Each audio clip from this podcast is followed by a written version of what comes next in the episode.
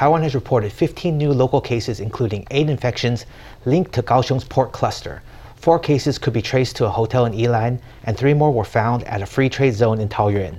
All the new infections are close contacts of people previously diagnosed. Over the past two days, domestic spread has shown signs of slowing down, but the CECC says it's not letting down its guard and is still taking every outbreak seriously.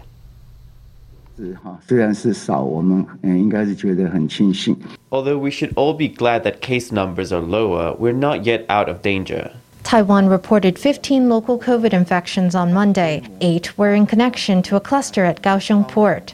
There are three port workers, two contractors, a mother and son working at a nearby shop, and a relative of a previously diagnosed port worker. 好，我们的推测 啊，被啊带星光轮上面也许 We think there may be more infected people aboard the Xinguang. That might be where the first wave of infections originated. The second wave may have affected areas for ship maintenance and shipbuilding. We're expanding screening in the community outside of the so called red zone. On Sunday, an employee at the Evergreen Resort Hotel in Yilan's Jiaoxi Township tested positive for COVID. Four other employees were confirmed positive on Monday.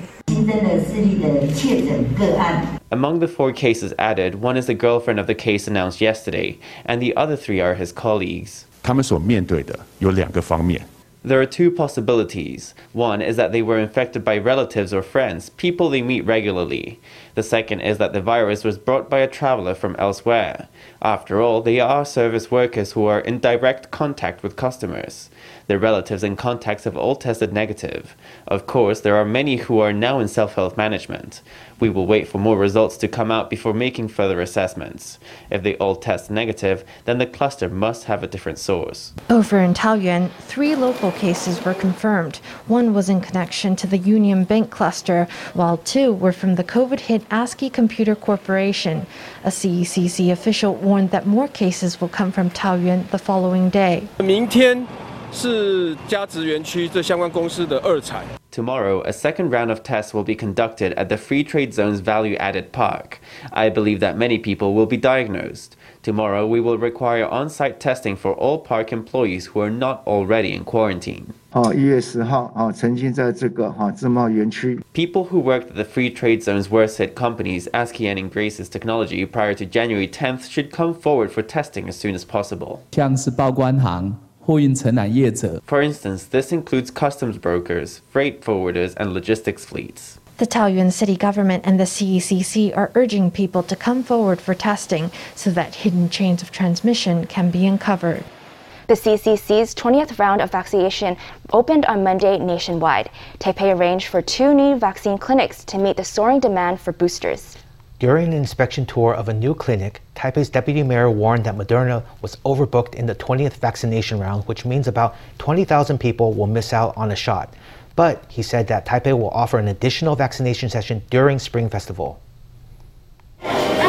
Here at this vaccination station in the East Metro Mall, there's a steady trickle of people coming to get boosters. 预约不到那个莫德纳。 You can't get an appointment for Moderna anymore. Now that the epidemic is getting a bit serious, I thought I'd come to get Pfizer. You should protect yourself and protect others, so I thought it was important to come and get some added protection. With local cases on the rise, there's a renewed stampede for shots. This Taipei clinic was opened just in time for the 20th round of vaccination. Taipei Deputy Mayor Cai Bing-kun made an inspection tour of the site on Monday.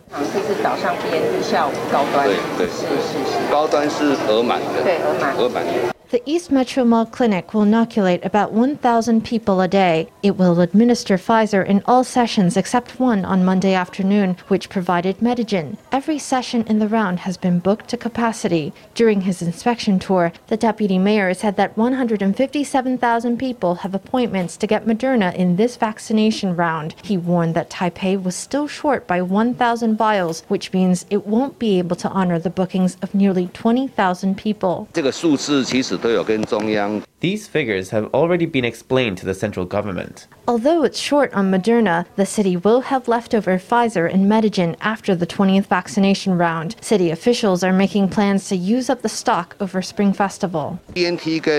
BNT 跟 啊这个高端。 After we took inventory of Pfizer and Medigen, we found that the supplies were sufficient. So now we are leaning toward holding clinics over Spring Festival. According to our surveys, there are about 50 or 60 contracted clinics that are willing to hold clinics for three days, from February 4th to 6th. That would be the 4th, 5th, and 6th days of the new lunar year. They are willing to open to serve the public.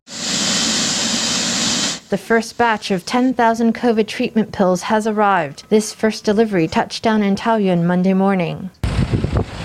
Wrapped inside is the first batch of Merck's oral COVID drug, which is to be administered within five days of symptom onset. It will be used on patients with severe risk factors. On Monday, the CECC said that the drug is not suitable for everyone due to its side effects. It has an effect on genetic material. In animal experiments, it was found to cause fetal harm. It is not suitable to administer Merck's pill to breastfeeding women or pregnant women in situations like that, or in young children. Doctors said the pill poses risks for pregnant women, but that it still appears effective in reducing COVID hospitalizations for other groups. With Omicron on the prowl, Merck's pill opens up a new avenue for treatment. Nearly 60% of Americans believe U.S. President Joe Biden should defend Taiwan in the event of a Chinese attack. That's according to a survey conducted this month by U.S. based polling company Trafalgar Group. When asked if Biden should use U.S. military assets to defend Taiwan, 58.1% of respondents answered yes. But when asked if Biden should intervene in the conflict between Ukraine and Russia, only 15% of respondents favored deploying troops. 30% wanted the U.S. to exert diplomatic pressure only. In Taiwan, one expert says Americans are more motivated to defend Taiwan due to its geostrategic importance. Let's hear from him. 地缘政治上来讲，乌克兰的地位还是远远比不上台湾。 Geopolitically speaking, Ukraine's position is still far behind Taiwan's. Every year, about two fifths of the world's freight passes through the South China Sea and areas surrounding the Taiwan Strait. If an incident were to occur in the Strait or South China Sea, the world economy will see a massive impact. The defense expert says that China's military expansion threatens waterways in the South China Sea, directly affecting U.S. interests. He says that as a result, the U.S. must prioritize Taiwan, which is positioned on the front line of its strategic region. Taiwan lawmakers have launched a bipartisan group to deepen the friendship between Taiwan and the European Union. The Taiwan Europe Interparliamentary Amity Association is led by DPP lawmaker Tsai Shi-ying. Its members include independent lawmaker Freddie Lim and KMT lawmaker Charles Chen. At the inauguration ceremony, lawmakers hailed recent advances in Taiwan EU relations. A new parliamentary friendship association was inaugurated on Monday. At the launch ceremony, lawmaker Tsai Shiying and the EU's representative to Taiwan exchanged gifts. The atmosphere was convivial, reflecting warming relations between the two sides. At the US EU summit, the two sides reiterated the importance of peace and stability in the Taiwan Strait. We are also very grateful that in October, the European Parliament adopted a report on EU Taiwan political relations and cooperation. Ties between Taiwan and the EU are making great advances, and we hope the relationship between the two in various fields can continue deepening in the future. For the uh, European Union, uh, Taiwan is a reliable and valued like minded partner in the region. The Pacific region is becoming increasingly important for the European Union. The EU is stepping up strategic engagement in and with uh, the Indo Pacific bilaterally, uh, including with Taiwan, uh, regionally, as well, as well as multilaterally. The representative said that the EU should further strengthen its ties with Taiwan and the Indo Pacific to deter a Chinese attack on Taiwan. Over the past few years, the EU has solidified its friendship with Taiwan. Last year, the EU passed several pro Taiwan provisions. Last November, a delegation from the European Parliament visited Taiwan. Former envoy to the EU, Zheng Heren, said he was very moved by the recent developments. Last year, the European Parliament passed 13 pro Taiwan resolutions. The one we're most familiar with was approved in October. It was called the EU Taiwan Political Relations and Cooperation Report. It marked the first time that the European Parliament passed an official text on its relations with the government of Taiwan. It was extremely significant. That's why we call Japan, India, New Zealand, Australia, us to the European Union to stand up against Chinese aggression towards the status quo of Taiwan in the international community. The chairman and vice chair of the European Parliament Taiwan Friendship Group addressed the lawmakers via a pre recorded video. As like minded partners in democracy and human rights, Europe and Taiwan are growing closer and closer. Butterfly migration is a unique aspect of winter in Taiwan. But for one butterfly species, life has gotten a big shakeup after Typhoon Morakot in 2009. Habitats in Taidong that had supported the milkweed species for generations were suddenly unfit to be a home. Now, butterfly experts are delighted to see the species returning to the area. The picky creatures can only live in a healthy environment, they say, so that means seeing the milkweeds coming back is a sign of ecological healing. Butterflies as far as the eye can see, enough to make you swoon. Taiwan's milkweed species is one of only two butterfly species in the world that migrate in the winter. In years gone by, they would fly to Taidong in December, but in 2009's Typhoon Morakot, many trees in the butterfly's habitat were destroyed. After 10 years of rehabilitation, the habitat is gradually returning to its healthy state, and the milkweeds are coming home for the winter again, one by one. In the last few years, something rather unusual occurred, which is because of Typhoon Morakot, for the last 10 years or so, our habitats have been gradually regenerating. This butterfly expert says milkweeds struggle to find habitats. In the north, they need good cover to shelter themselves from the northeast monsoon winds. They need lots of trees and leafy foliage too. That means their return to the area is a good indicator of serious ecological recovery. Their survival is threatened by these things, so that's why we should preserve the remaining habitats better for these butterflies and protect their ecology. These habitats support hundreds of thousands of butterflies. They all need special protection. Experts warn that crashing about in a space can disturb the butterfly's habitat. If you do go out looking for these winged beasts, make sure to respect their hard won homes so that we can all see the butterflies back here again next year. Activists have launched a new campaign to change Taiwan's name in the Olympics. They're calling for the national team to compete under the name Taiwan at the upcoming Olympics instead of using the name Chinese Taipei. In 2018, former Olympian Ji Zhen launched a referendum petition on the same issue, but the proposal was rejected by 54.8% of the vote. But this time around, activists are optimistic that there's enough social momentum for change.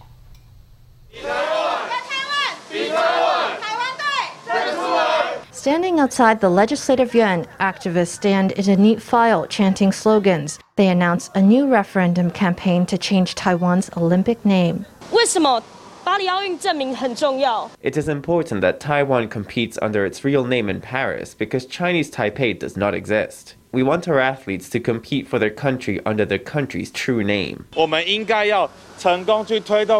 Let's succeed in a referendum initiative that belongs to the nativist movement, one that belongs to the progressive movement. Taiwan's name at the Paris Olympics is a great issue. Changing it would allow the world to see Taiwan. It would allow the people of Taiwan to take pride in their own name. In 2018, former Olympian Ji Zhen launched a referendum on changing Taiwan's Olympic name in Tokyo. The proposal was rejected, as only 45.2% of the votes cast, or 4.76 million votes, were in favor of the name change. Now, activists are about to launch a fresh push, this time ahead of the Paris Olympics. Two years ago, during the Tokyo campaign, misinformation had led some athletes to oppose a name change. The outcome of that referendum was not ideal, but Russia's participation under the name ROC is an example we can use to give our athletes some peace of mind. The results of the referendums are only binding for the relevant agencies, for our government. Our 2018 campaign for the Tokyo Olympics didn't pass, but many people came out and supported the motion. More crucially, during the Tokyo Olympics last year, people instinctively drew a distinction between Taiwan and China. Today, we, the people of Taiwan, are standing here with a request. We want the right to take part in international society under our preferred name. That name is Taiwan. The activists called for the public to let Taiwan be Taiwan so that Taiwan can be seen by the international community. Lawmakers have passed tighter penalties for drunk driving. Drunk drivers who don't cause an accident will face a maximum prison sentence of three years, up from two. Repeat offenders will get their Name, photo, and offense released to the public starting from the second infraction within 10 years. People riding with a drunk driver will also face stiffer fines. The new legislation raises the heaviest penalty from 3,000 to 15,000 NT dollars. The Year of the Tiger is just days away now, and the Taipei Flower Market is celebrating as never before. From January 27th until Lunar New Year's Eve, the market will operate 24 7, giving flower lovers unlimited chances to find the perfect petal. A pop up market will also sell farmers' goods such as fruit and veg. Colorful flowers fill the space. New Year is here, and flower markets are in their element. Chinese bellflowers, lilies, rhododendrons, and chrysanthemums. Baskets of lucky flowers are one of the most popular New Year gifts. Taipei Flower Market is holding a New Year Street event and will be open 24 7 for five days.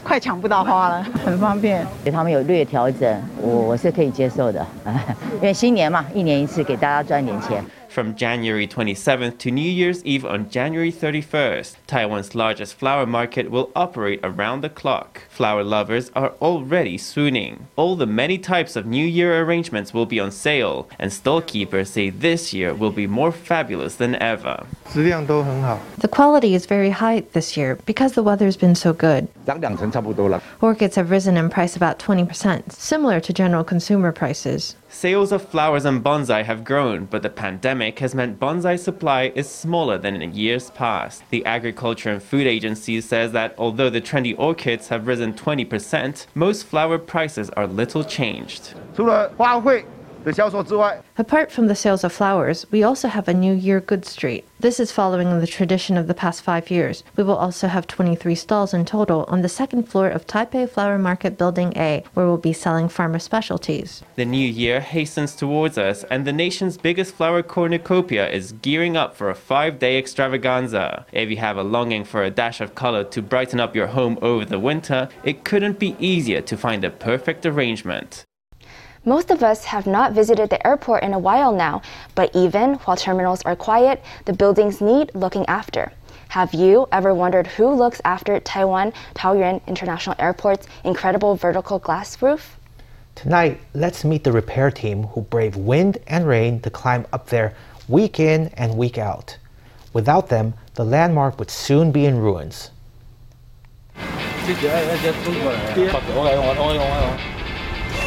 Buckle up your harness and hold tight to the rail. Workers ride a construction car up to the top of the airport roof before climbing carefully out. There, they attach more safety ropes and get to work in the doorway to Taiwan. There have been one too many leaks inside the airport on rainy days. These special forces are here to sort it out, patching up the holes in the glass roof above the terminal.